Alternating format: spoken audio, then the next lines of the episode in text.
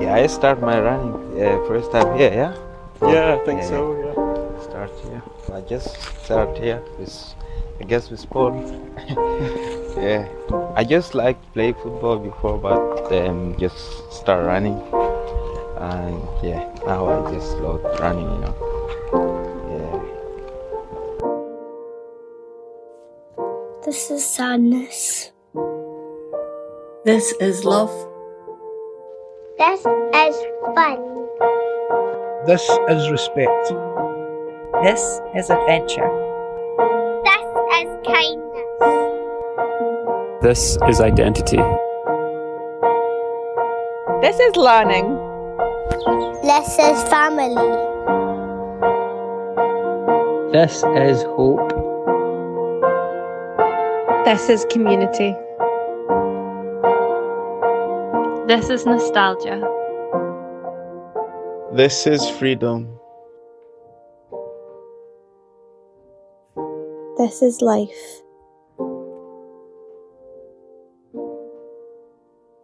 Yeah, yeah. I used to run here, um, yeah, but we, uh, we have a group here, but you know, guys just, maybe everybody, uh, I don't know, because of the COVID. Classes. Yeah. Mm-hmm. So, um, I, I think one of the difficulties, well, the running group was, it was a Jog Scotland group, and Yacoub was one of our coaches as well with that group. So it was, we had quite a good number. We were getting about ten, eleven um, people, I guess, at yeah, the height. eleven, yeah. Um, what we realised that a lot of it was about more than just the running. So, um, so much of the running group was really meeting at the charter afterwards for teas and coffees and carrying on the conversations that had started, and the kind of the sense of community really formed around going for a run, or first initially meeting at the charter. Some people would even get there early um, and hang out there a bit, and then we'd go for a run and then come back. So there was this, the charter was this great kind of focal point, and it was also th- that was how we became quite visible in the community, so people could see us. Um, you know, getting ready for runs, doing our warm down, stretching. Um, and so a lot of people came just because they saw us. Um, and I think a lot of the folk who came came through the English class as well, um, but that's been cancelled at the moment. Um, so we're looking at the, the English class at Parkhead Nazarene. So we're looking at coming back to that in a couple of weeks. So hopefully uh, it will all, all come back again. But it was an interesting kind of lesson that the running was important, and it was great to see people make improvements in their health and fitness and mental health, but it was also a lot more than just the running. I know, that's so nice that it linked the kind of learning and conversation, but then also with fitness exercise, because definitely, well, we find we're, we're both artists, and we obviously do the same sort of thing as you, but it's more from an art perspective, so mm-hmm. getting people to meet around a table to make something inevitably brings out good conversation. Yeah, really helps, I think. Um, it's a, there's something to be said for shared activities and common goals, and running is a great leveler.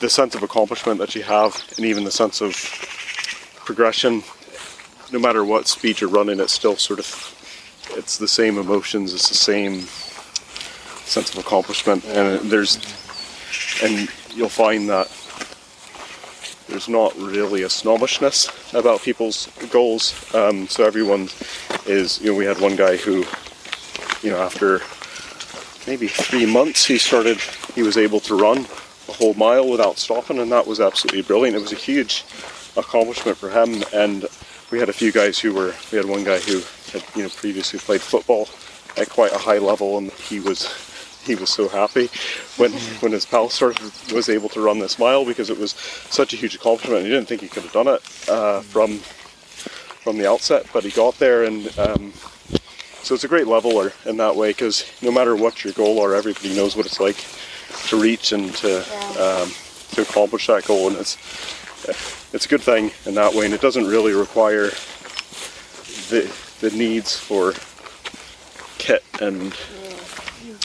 It's it's pretty basic. You just need a decent pair of running shoes. There's no rules to get lost in translation as well. It's very universal. Yeah.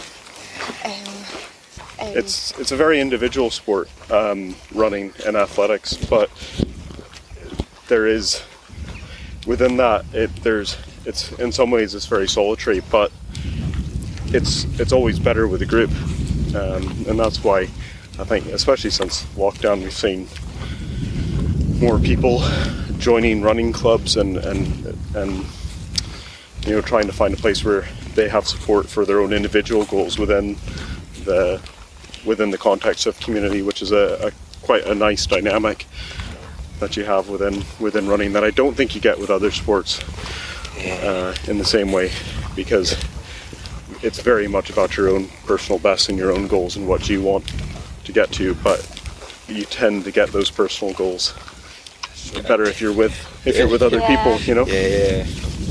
It's yeah. very true.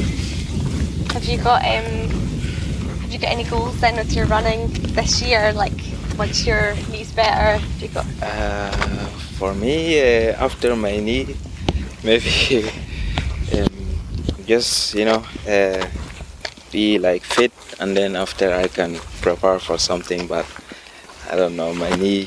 Yacoub, he's, he's far too humble, actually, because I think we found early on that he was through. He was he's a very he's an excellent coach, and he does very well with, you know, working with all levels. And are you able to do any coaching with your new running group?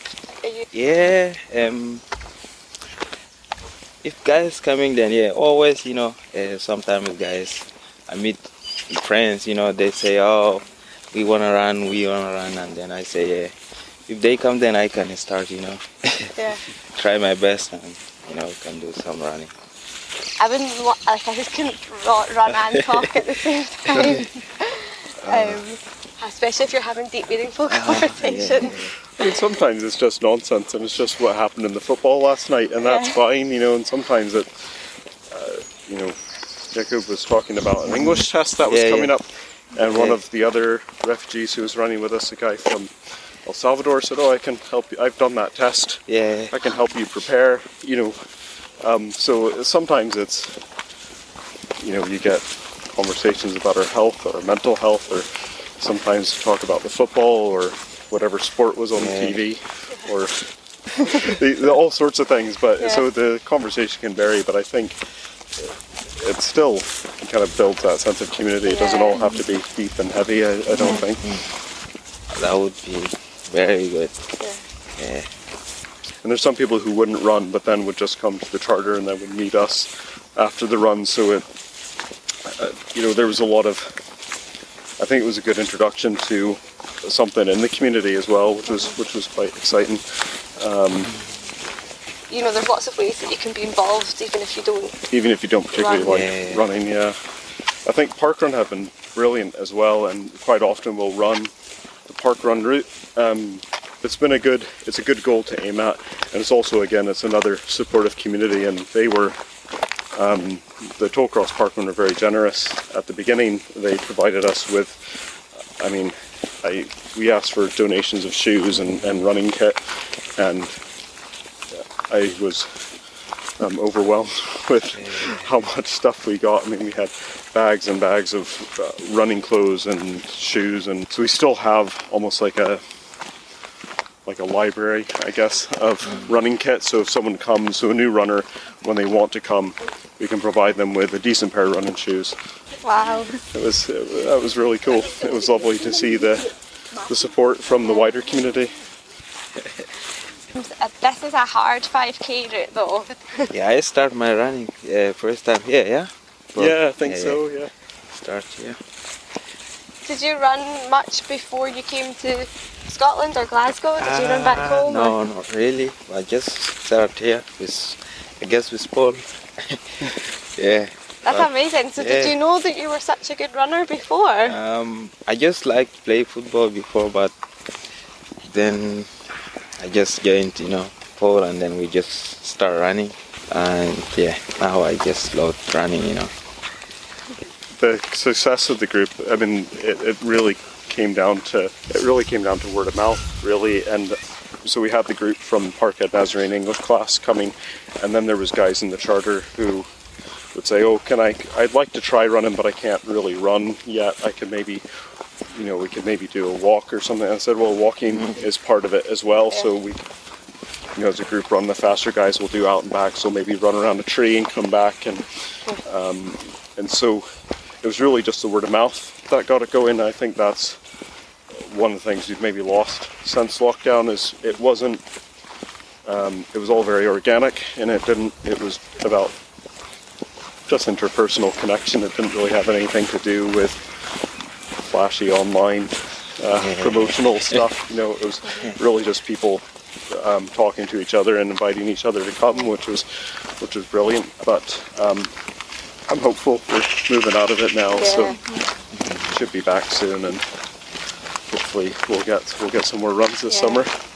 And I I, I knew Yacoub for um, a couple of years before we started running, but it was really only during running that a story or something will yeah. come out, and he's told me some amazing stories about Sudan yeah. um, as well, um, stuff that I never knew before. But you know, sometimes something will spark a memory, because remember you telling me about the the birds. The, ah, yeah, your, yeah, yeah. your father had ah, um, yeah, yeah. eagles, um, uh, but eagles, we'd seen yeah. a we'd seen um, a buzzard, I think, in the park, and it started. Yeah. I don't know.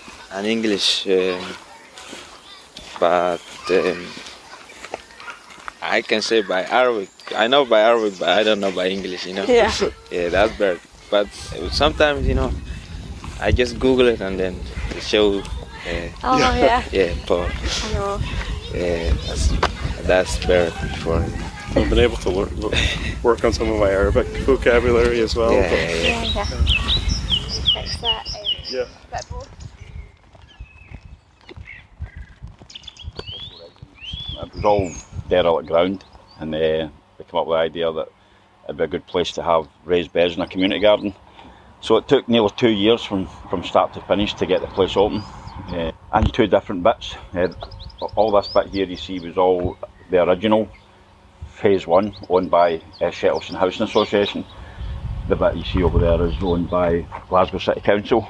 So they discovered that there was a need Uh, for more raised beds, so they approached Glasgow City Council and they said, yeah, you can have the land as long as you, you grow food on it. Uh, so it's developed quite a bit from uh, the original concept. There's a wildlife garden in it, oh. there's a, a community garden. Uh, so all the raised beds that you see are all rented by the local community, uh, by organisations, schools, uh, nurseries, uh, and we have some training beds as well. So it's a tenner a year, uh, which to a lot of people is not a lot of money, but to, to people in this area, it's a week's electricity or a week's food, so it's quite a big issue. Uh, yeah. But for the tenner, you get your own set of hand tools, a set of gloves, uh, so and plus you get all the support, all the guidance, all the seeds, the plants, the use of the kitchen, the use of the barbecue, the pizza oven, uh, everything that's on site.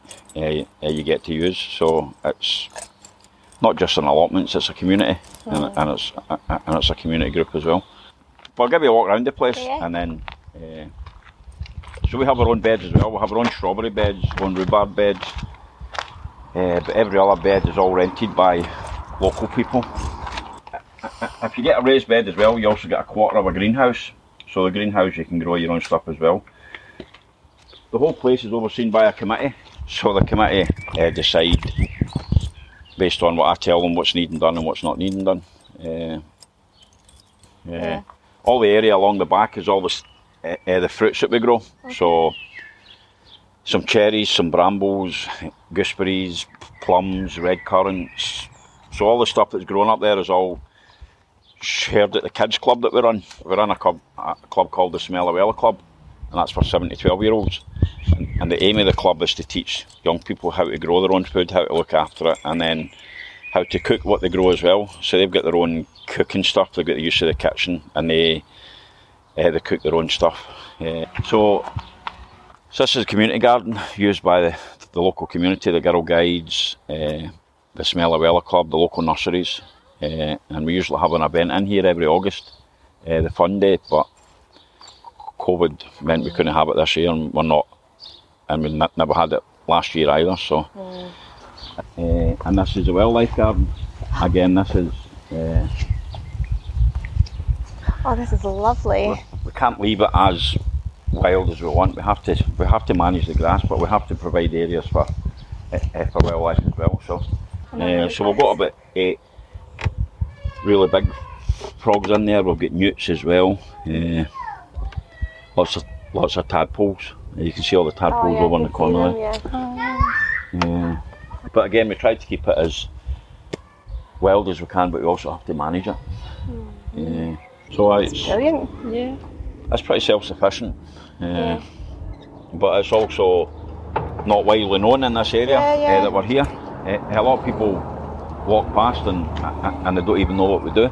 Mm-hmm. Yeah. So it's so we try to raise the profile of the. Uh, uh, Uh, the club as well. Yeah. Uh, especially the Smell of Wella Club.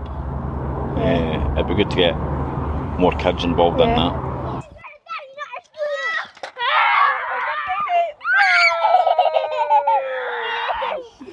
I mean, I used to ride Willow around the East End. Yeah. When it was a bit mental. So, um, yeah, I, me and my friends at like fourteen, fifteen would literally go on hacks. Once my other friend fell off and her horse started to run home, nearly ended up on the motorway. It was so dramatic, but it happened quite frequently where people would fall off and their horse would just run back to round now without them. Because we could ride to like Mount Vernon Park, just over there, and around Gara Hill and like up to Baldo Castle. But we had dogs chase us, and then like Like people would go down to the McDonald's at London Road on their horse sometimes, just on their horse. I, and it's quite mental to think back, because like if you think of fourteen, fifteen year olds, they're pretty much children. And our ponies were not like the safest ponies either. We were just kicking it about the East End and the housing estates, finding a bit of grass to gallop on.